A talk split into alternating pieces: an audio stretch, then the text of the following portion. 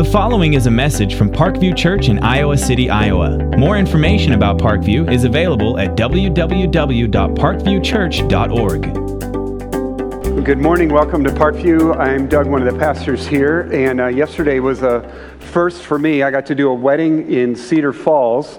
Uh, it was just outside of town, and the wedding time was coinciding with the crest of the Cedar River in the flood stage there. And so it was at a golf course, and the high river uh, caused all the main ways to get to the uh, country club to be shut down. So, but at the back of the course, there's a cart path that leads to a residential area, so we could all park there. So all the guests parked in that area, and they had a fleet of six-passenger golf carts that were just constantly shuttling people to. And I actually got to drive about you know six or eight of those round trips. So I'd never gotten to do that at the start of a wedding. It was a lot of fun actually, and the wedding went great. So.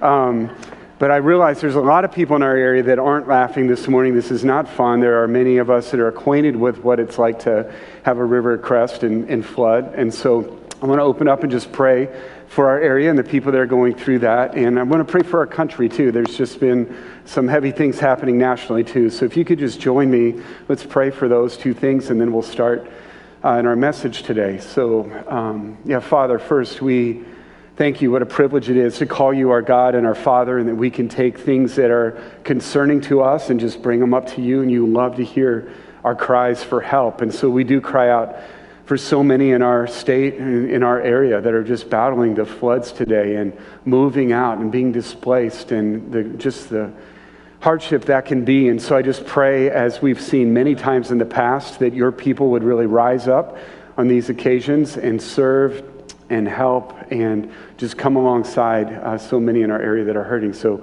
would you use this time, God, to point many people to Jesus as that happens? And just thinking of our country, too, our spotlight was taken to Tulsa and to Charlotte this week. Father, would you please? There's just many things to pray for. We know in the heart of all of us there are prejudices, there are hatreds, uh, there are many just ugly things in the way that we think about each other. So I pray that, that those things would be dealt with, that we would just see our country truly come together and not be divided. God, I pray and thank you for there are many in our midst, uh, people who serve our country by defending laws and upholding laws and protecting us. So we pray for a greater respect, God, for our law enforcement community. And we pray for just integrity as events are explained and described, whether they be by politicians or media. Just would all this be done in a way that just truly glorifies you? And in the midst of all of this, God, would you help your people live as Jesus would live? I pray that we would love all, that we would be known for uh, our generosity, that we would, you would use your people, God, to unite this country. And so, in these hard times, uh, we realize, Jesus, that you are our only hope. And so there's an election coming up. We pray for that. We pray for your will to be done. We pray for your people to be involved. Uh, but bottom line, Jesus, would you uh, be the one that this country realizes that we need? You are the Prince of Peace. And today, as we talk about your Spirit, God, may your Spirit work in fresh ways throughout this country, through your people, uh, to point this country to Jesus, the Prince of Peace. So we lay these before you and thank you that you care for us. Thank you that you hear us. In your name we pray. Amen. All right, so today we're uh, in this series called We Believe. Today is the Holy Spirit, is who we're going to talk about. And a couple summers ago, we did a west, uh, kind of a, we went west with the family on a vacation, and we did one day in Yellowstone. So I kind of feel like we're doing that today. This is a topic we could spend a long time on, but we're going to kind of do a fly through of the Holy Spirit. Uh, the Spirit of God is mentioned 800 times in the Bible. The Old Testament word and the New Testament word used for the Spirit of God literally meant like a breath or um, like a wind. So, um, but we'll look at what it means to talk about the Holy Spirit. And I want to avoid two ditches today. It seems like sometimes when Christians in our country talk about the Holy Spirit, there's two extremes we want to avoid. Uh, there are some traditions where I feel like, and I think the Holy Spirit would even say, that too much attention is being drawn to the Holy Spirit and, and perhaps looking to the Holy Spirit to do things that He's not really there to do, almost like He's a, a name it, claim it, like rub the magic lamp and the genie comes out and does whatever you want Him to do. And so some people tend to say, um, I want that car, so Holy Spirit, give me the car. Holy Spirit, I want to be healed. Help me be healed. And so, what's, what's in contrast to that is that the, the people in the New Testament that first received the Holy Spirit, and as we watch them in the book of Acts, none of them got rich, none of them got fat chariots or cars or whatever, and most of them suffered and died for the life they lived. But they lived such an amazing and powerful and astonishing life that it was so clear the Holy Spirit did that. Okay, so that's one ditch. The other ditch we could go into is to just ignore the Holy Spirit. Like, I won't ask you to raise a hand, but I wonder how many of us actually thought about the Holy Spirit this week, or, or how many of us didn't. And so, like, there's two ditches there. I want to make sure that we just follow what the Scripture says and that we, we treat and live by the Holy Spirit the way that God would have us do that. So, there's many different places in the Bible we could have looked. We're going to start in John chapter 14. So if you have a Bible, you can turn there. This is a great morning to follow the outline in your bulletin. This will help you as we fly through Yellowstone in a day. Okay, so um, John 14 is uh, part of a long section where Jesus was teaching his disciples just shortly before his arrest uh, and his crucifixion and his resurrection. So from John 13 to 17, Jesus is gathering his disciples together and he's letting them know what is most important for them to know to be able to carry on when he leaves. And where we're going to start reading is where Jesus has just started talking about that subject that he's going to leave them. And so we're going to see that a couple different times he circles back on that because he can tell they're afraid or they're sad and they don't understand what it means that he has to go away. And so let's look at one of those, John 14, verse 12. Uh, and let me say this too. Today is not a history lesson. It's not what did the Holy Spirit do then. And this is not just a theology lesson. Like, let's put in our heads some facts about the Holy Spirit. I want us to think right about the Holy Spirit so that we can live by the power of the Holy Spirit, okay? Whoever it is in this room that is understanding and living by the Holy Spirit the most is just scratching the surface, okay? There's so much we all could be doing so much more uh, than, than we actually are. So I, I, want this to impact how we're living now, okay? So here we are, John 14, verse 12. Uh, Jesus says this Truly, truly, I say to you, whoever believes in me will also do the works that I do. And listen to this and greater works than these he will do, because I'm going to the Father. Whatever you ask in my name, this I will do, that the Father may be glorified in the Son. If you ask me anything in my name, I will do it. If you love me, you will keep my commandments. And I will ask the Father, and he will give you another helper to be with you forever, even the Spirit of truth, whom the world cannot receive, because it, it neither sees him nor knows him. You know him, for he dwells with you and will be in you. And I will not leave you as orphans, I will come to you. Those last three verses in particular have a lot of truths about the Holy Spirit. I want to just unpack a couple of them here for you. You can ask, who's the Holy Spirit? First, we need to see that the Holy Spirit is a person. Uh, he's not an it. He's not like the Force in Star Wars. You know, it's not like that. He is a person. Uh, Jesus intentionally used personal pronouns. There were other ways he could have referred to the Holy Spirit, but he, he called him he. He used a personal pronoun. You see, throughout the New Testament, the Holy Spirit can be grieved. Um, the Holy Spirit communicates. The Holy Spirit leads us. So the Holy Spirit is a person. Uh, it's important for us to know that. The Holy Spirit is God, okay?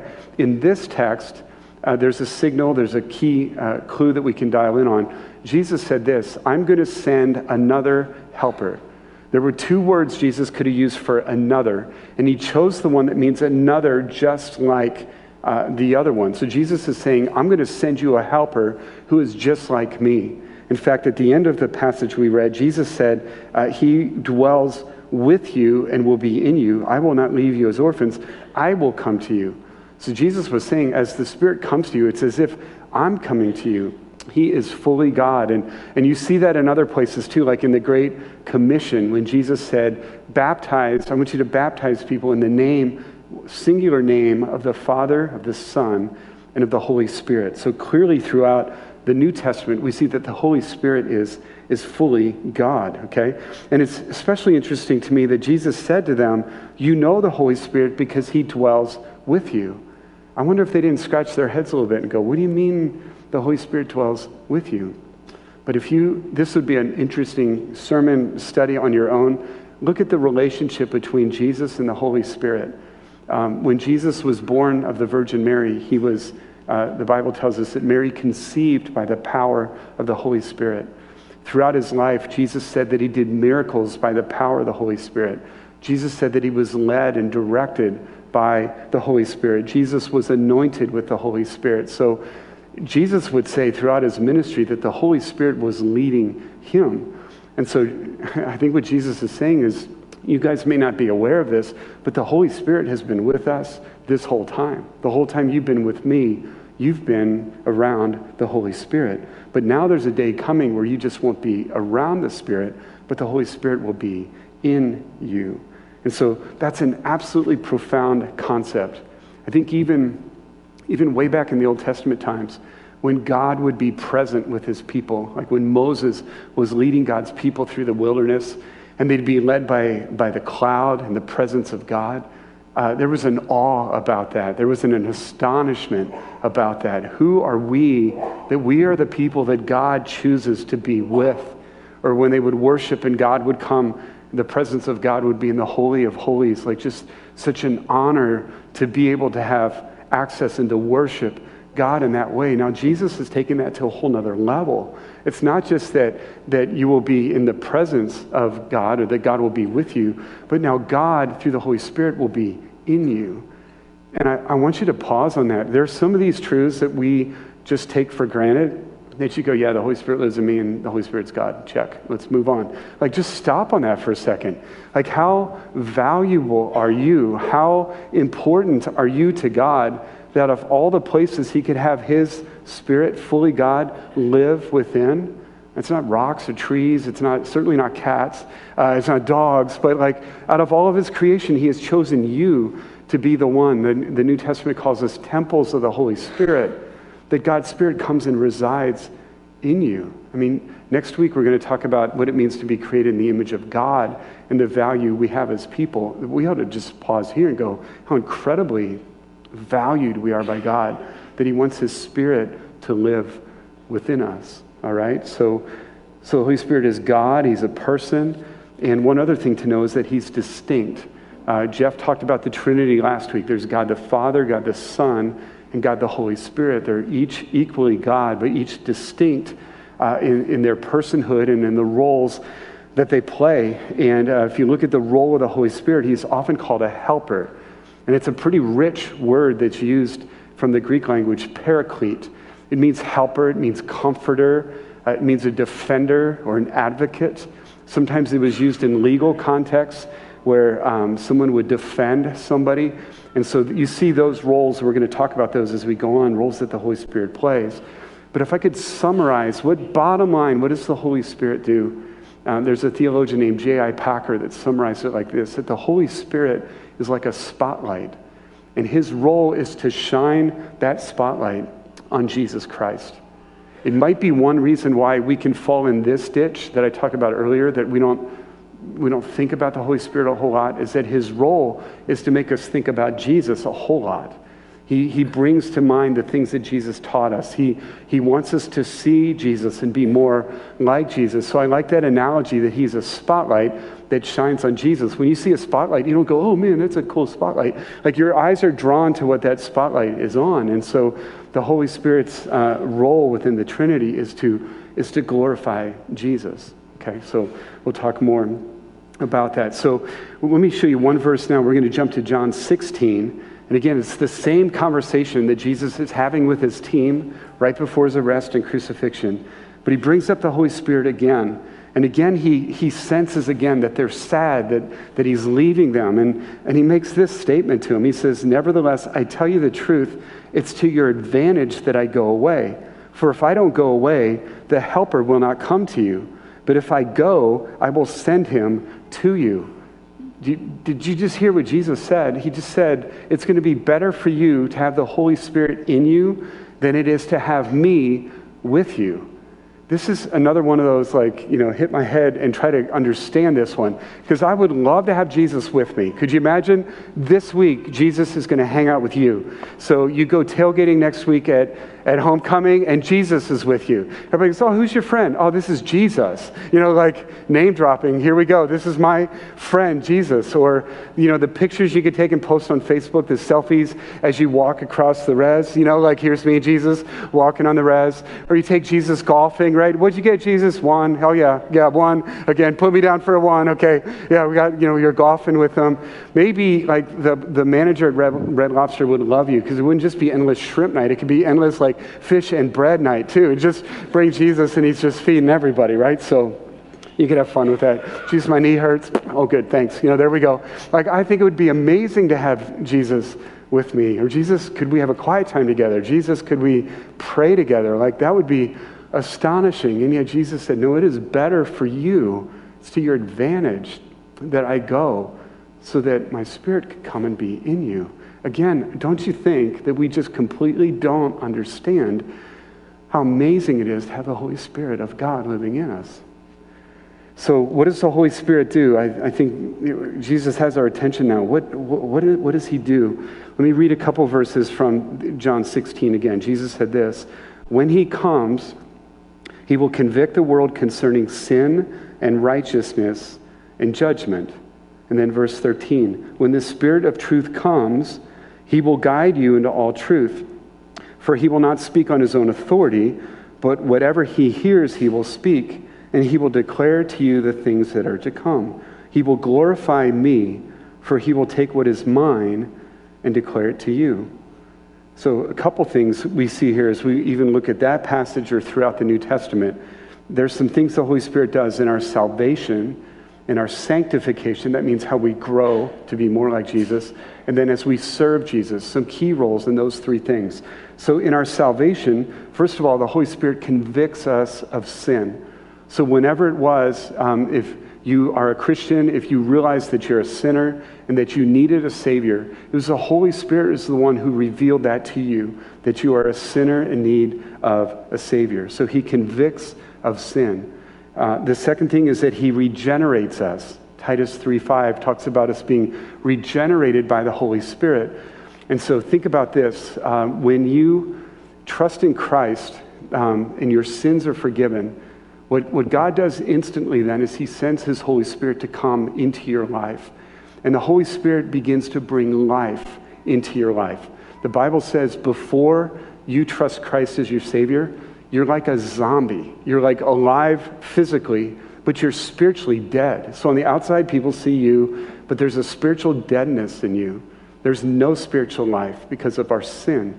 But once we trust Christ and our sins are forgiven, the Holy Spirit comes in us. And remember, He's like a breath, or like in Genesis, in the creation account, it says that the, the Spirit of God breathed into and brought life uh, to Adam, to the first man. It's the same thing that happens spiritually, that the Holy Spirit regenerates us and, and causes us uh, to have a spiritual life, and then for that spiritual life to grow. Okay, so that's a crucial role the Holy Spirit. And then I love this role too, is that his role in our salvation is that he secures us. Okay, there's a couple times where he's called uh, the seal, that he's the seal of our redemption, that we have truly trusted Christ, that we truly belong to God. So, back in biblical times, a ruler would have a seal that he would put on things that were his. Maybe a chariot would have the seal of the emperor. And so, in a similar way, the Holy Spirit is, is our seal that we belong to God. The, the, the instant you trust in Christ, you are sealed and secured by the Holy Spirit. And I love this that one of his roles, remember one of the definitions of the paraclete or the helper, is that he's a defender. He's like a defense attorney. That when the lies of the enemy come at you and say, You're not good enough to be a Christian, or there's no way God could have forgiven you because of what you've done, the Holy Spirit is there to defend you and to remind you of your identity in Christ. I want to just spotlight two verses that, that highlight that role. In Romans 5 5, it says that the Holy Spirit is in us to pour God's love into our hearts. Love that. Like, not just drip it or mist it or, or sprinkle it, but to just pour the love of God into your heart. Do you think God knows uh, our desperate need to be assured of His love? He is so committed to you knowing that He loves you that He has put His Spirit into your heart to just constantly pour His love into your heart, that you, you without a doubt can know that you are loved by God. That's, that's one of the roles of the Holy Spirit, is to secure you in your relationship uh, with God. There's another one I think that even brings that to light even more. It's in Romans chapter 8. In fact, if I didn't choose John 14 or 16 as our hub of verses for the Holy Spirit, I probably would have chosen Romans 8, another great chapter loaded with truths about the Holy Spirit. But Romans 8:14 says this, "For all who are led by the Spirit of God are sons of God. For you did not receive the spirit of slavery to fall back into fear, but you have received the spirit of adoption as sons, by whom we cry, Abba, Father. Do you recognize that phrase? That was the phrase that Jesus used when he prayed uh, in the Lord's Prayer, when he taught us how to pray. Abba was that word that a kid would use, a little kid would use when he sees his daddy. That's, that's the intimacy that the Holy Spirit reminds us that we have with our Father, that we cry out, Abba, Father. Verse 16 The Spirit Himself bears witness with our spirit that we are children of God. And if children, then heirs, and heirs of God, and fellow heirs with Christ. Let's just, let's just pause on that again. Do you realize that through Christ, your identity is that you are a son or you are a daughter of God? And not like, uh, not like a son or daughter that he just kind of tolerates, like, oh, yeah, that, that one's part of my family too. No, he's got you right in there as a fellow heir with Jesus Christ. Like the Father's love for Jesus is the same love that he has for you. Uh, Jesus taught us that in John 15, 9. I, as the Father has loved me, now I'm loving you. So the love you experience from Jesus is the same thing as the love of God the Father for God the Son. And the Holy Spirit wants us to be so grounded in that. I think he realizes the shots we're going to take from the enemy or the shots that we can give ourselves that, that I haven't been good enough this week or I haven't measured up or there's no way God could, could love me as much this week as he, as he did a couple months ago when I was doing better with him. There's a constancy to the love of God. There's a security to your salvation that God wants you to know. And that's, that's the, one of the key roles of the Holy Spirit is to secure you in your relationship with God. We were, we were talking about this at Fight Club on Tuesday. We're talking about our identity as men. And the guy I was, one of the guys I was praying with that morning is like, why don't we get this? Like, why, how differently would we live this week if we were convinced that we were loved by God? That, what, how would, as we were talking, what, would, what kind of husband would we be if we realized our security in the love of God? What kind of dad would we be? What kind of worker? What kind of friend would we be if we were just convinced and grounded in our identity of being loved by God? But that's a, that's a role of the Holy Spirit. And I wonder if we just fly through our weeks so fast that we don't listen, that we don't allow the Holy Spirit to cry out to our spirit and remind us of our identity. But, but just know He's there. And this is something God profoundly wants us to know that we are, are loved as sons and daughters. All right? So that's a key role He plays in our salvation. Uh, there's a key role the Holy Spirit plays in our sanctification. Again, that's a big word that basically means that you are being set apart, that you are living differently, that you are living more and more like Christ, okay?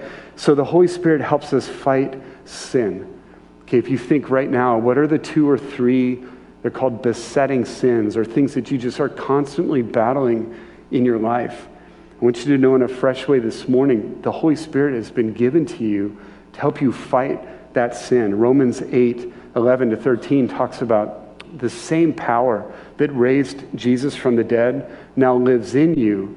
And that power is there to help us defeat and kill sin in our lives. And so, uh, again, as you identify these sins, as you address those sins with prayer and scripture, how comforting to know that the Holy Spirit and His power is there to help you fight that sin. So He helps us fight sin. Um, he produces fruit in our lives, so not just helping us kill what's bad, but he begins to produce what's good in our lives. So Galatians 5 16. But I say to you, walk by the Spirit. That means to depend on the Spirit, rely on the Spirit, okay? Uh, walk by the Spirit, and you will not gratify the desires of the flesh. And then verse 22 But the fruit of the Spirit is love, joy, peace, patience, kindness, goodness, faithfulness gentleness, and self control. I want us to notice that that word fruit is a singular word, that this is a package deal, that when the Holy Spirit is working in our lives, we see all those things. Like we can't just look at that list and go, well, yeah, I'm doing pretty good on gentleness, but I really stink at uh, joy this week. Like it's, uh, well, that's not the Holy Spirit. Like the Holy Spirit's going to take us where we are now in those things, but just grow us in all those ways to become more and more like, like Christ. So he produces fruit in our lives. And then here's one more way, one more way he helps us grow is that he helps us communicate with God. I, I love this, that, that God is so committed to us being able to talk to him and hear from him, that he's given us the Holy Spirit. Uh, one way the Holy Spirit helps us is in our prayer lives, Romans 8 26. Likewise, the Spirit helps us in our weakness, for we do not know what to pray for as we ought but the Spirit Himself intercedes for us with groanings too deep for words. There's a couple things I want to mention from that. You have times in your life where you are so grieved, you are so sad, you are so frustrated, you are just speechless, you don't know what to say, that all you can do in the presence of God is, oh, no, like what? You know, not again, or just you don't know what to say. How awesome is it that the Spirit of God is in you and knows you and loves you and is able to communicate exactly what's on your heart to God the Father? Like, we never have to feel like our prayers are hitting a ceiling because the Holy Spirit's there to translate. Even, even if all we can do is groan, can translate that to the Father. I also like how that says that um, we do not know what to pray for as we ought. I think there's times in our prayer lives, if we were to look at all the prayers we've ever prayed, I think if we looked back, we might see some that we'd look at today and go, oh, that, that might have been a little selfish. Like that might have been a little greedy there. That might have been a little. And so, how cool is it that the Holy Spirit can take even a prayer that maybe wasn't what we ought to have prayed there, but just kind of translate that to the Father, too? Okay, Father, you He's asked for this, but I think what he really needs is this, because I'm in here and I'm trying to regenerate this guy and I'm producing fruit in his life. So we heard what he asked for. Let's give him what he needs instead. So, how cool is that? Like, just to maybe uh, unhinder us in our prayer lives and not be so worried about having the exact words or are my motives right here or not? I don't know. Just go ahead and talk to your Father. And the Holy Spirit is there to, to, I don't know, clean that up and translate it and make it, and, and make it effective in your communication with the Father. I love that. And then the Holy Spirit is very key in our ability to hear from God through the Bible. Uh, we'll talk about this in two weeks. That um, is what we believe about the Bible is that the Holy Spirit inspired the writing of this book. The reason we can say this is the Word of God is because the Holy Spirit inspired the human author. The Bible also teaches us that when we open up the Bible to learn from it, the Holy Spirit helps us understand the Bible, helps us see what God is trying to say to us. And so um, God desperately wants us to be able to talk to Him and then hear from Him through His Word. Some of you may have heard this, but a couple years ago, when one of my daughters was just beginning to drive and, and get her bearings about Iowa City, it's interesting how a kid doesn't know any directions, even though they've ridden with you to these places for years, they just don't pay attention until they're the one behind the wheel, right? And so one of my kids was over at this spot. It was an afternoon, and it was one of those days where just a massive, like, green and black cloud was coming across. We had people pulling off the interstate to come and just kind of hang out in Parkview. And so the storm was hitting and she's trying to navigate her way across town. And so we're on the phone with each other, and I'm trying to gauge, like, okay, are trees blowing down? Are, are cars whipping past you? Do you need to just go get in a building? And so I'm trying to ask about how the weather is, and at the same time give her directions and by landmarks, because she couldn't really see the road or signs. But as a dad, how comforting it was to be able to talk to her and guide her and direct her versus like, oh, by the way, she's driving from the spot, hope she can make it. Like, just how, how awesome it was. And so, again, you see the heart of your Father for you, that he doesn't want to just leave communication up for, you know, maybe it'll happen, maybe it won't, but he's given his spirit to you to make sure that he can hear from you and that you can hear from him. And again, it just shows his love for you and his, how, how valuable you are to him. So the Holy Spirit helps us with our salvation, with our sanctification. And I'm just going to say a quick one here. He helps us as we serve God. The Bible says that the Holy Spirit gives every believer in Jesus Christ a gift. You have a spiritual gift that is a special empowerment from the Holy Spirit through which you can help other Christians and you can help people see and follow God, follow Jesus more clearly. You can help encourage people. You can build up a church and, and encourage other people around you through a gift that God has given you through His Holy Spirit. And that it's the power of the Holy Spirit that is going to be what, what kicks that gift into gear. It's not going to be you and your abilities. Bottom line, it's going to be the Spirit of God moving through you and doing great things through you. My, my hope is that there was a great question that one of my seminary professors challenged us with. He said, You know, every week you ought to be able to look back at your week and say, Did anything happen this week that could only be explained by the fact that the supernatural Spirit of God lives within me? You know, maybe it was something you said or something you didn't say. Um, it was something you did that you were prompted to do that you wouldn't have thought to do. But, but what a great, I guess, like a gut check question to ask ourselves is that are we truly being led by the Spirit of God? And when, when we are, we will see, again, His power and not ours. We'll see things that we normally would not have done or said or thought because of the Spirit involved in our lives. So, couple more things here. This question seems obvious. Why do we need the Holy Spirit? Um, so there's, there's a time in Acts, uh, so reset, when Jesus was with his followers at that meeting we talked about in John 13 through 17. Uh, right after that meeting, he was arrested, crucified, he was killed on the cross, he rose again from the dead. Then he spent 40 days with his followers. One of the last things he said to them before he ascended into heaven is in Acts 1 4. It says, while staying with them, listen to, the t- listen to the tone here. He ordered them not to depart from Jerusalem, but to wait for the promise of the Father.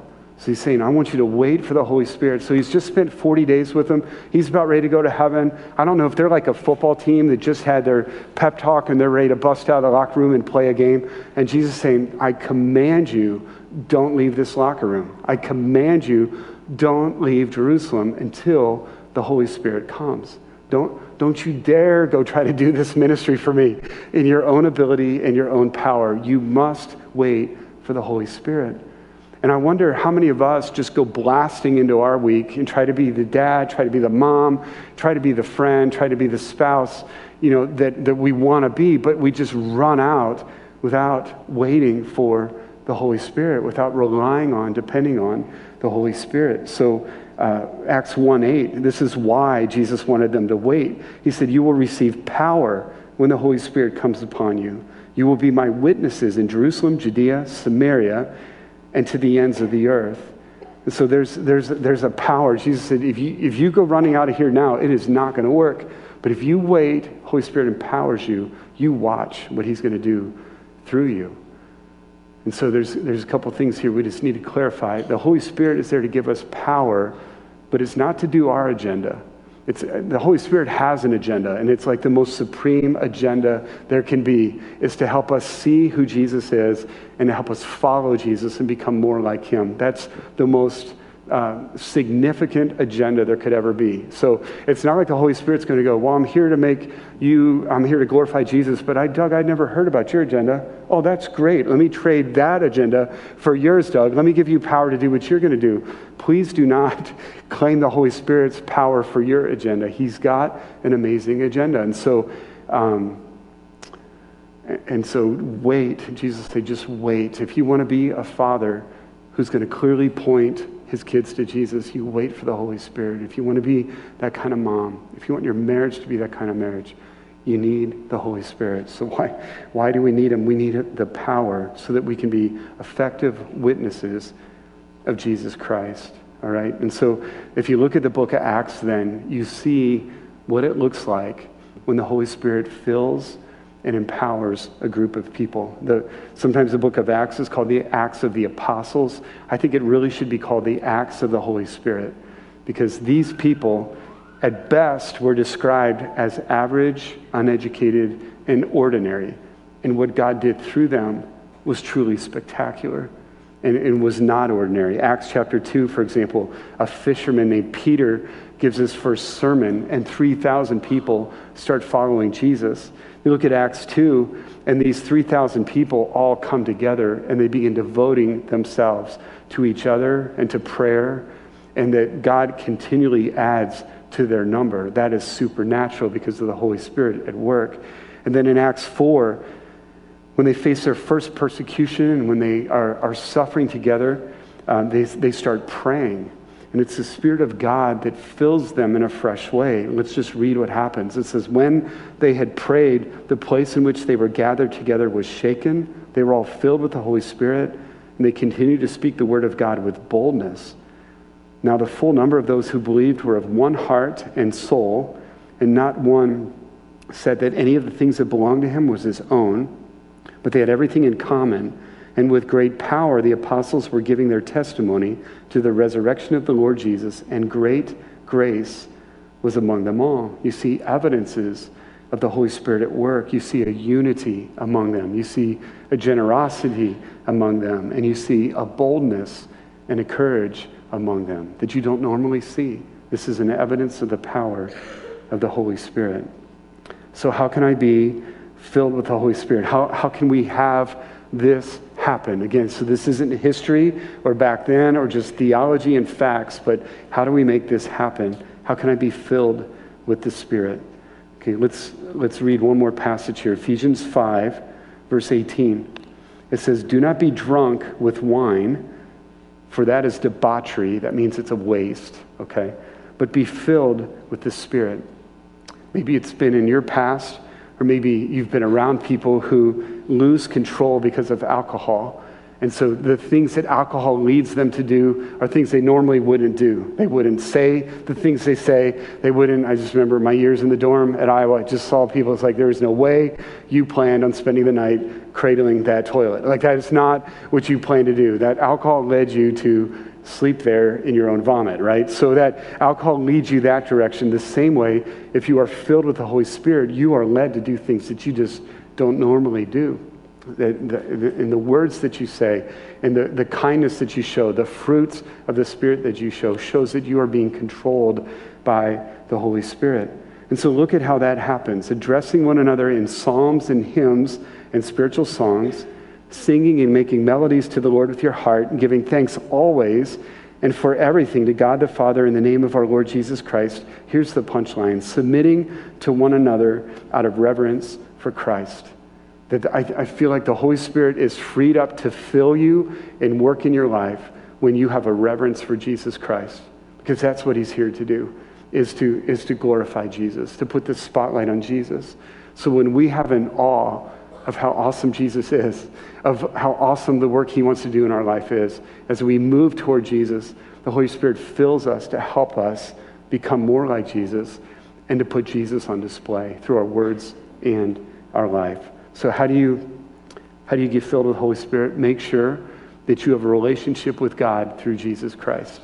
That Jesus is your Savior. If Jesus has forgiven you of your sins, if He's your Savior, then the Holy Spirit is in you. Okay, you're sealed.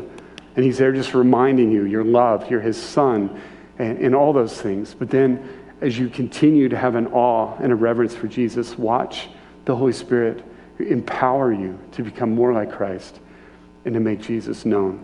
So let me pray. Let me pray for us. Uh, Jesus, again, please. Um, there was a lot of things thrown at us this morning. Would you please uh, help us grab onto one truth that you want us to know and to live about the Holy Spirit. Thank you for the gift of the Holy Spirit. Thank you for the way He secures us.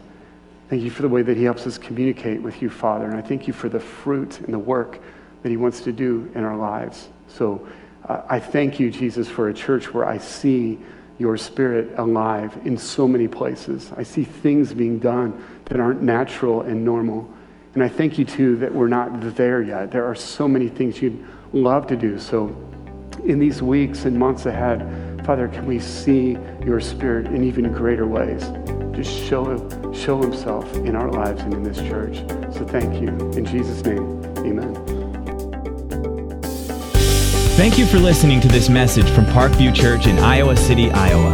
Parkview's mission is to love God, love others, and serve the world.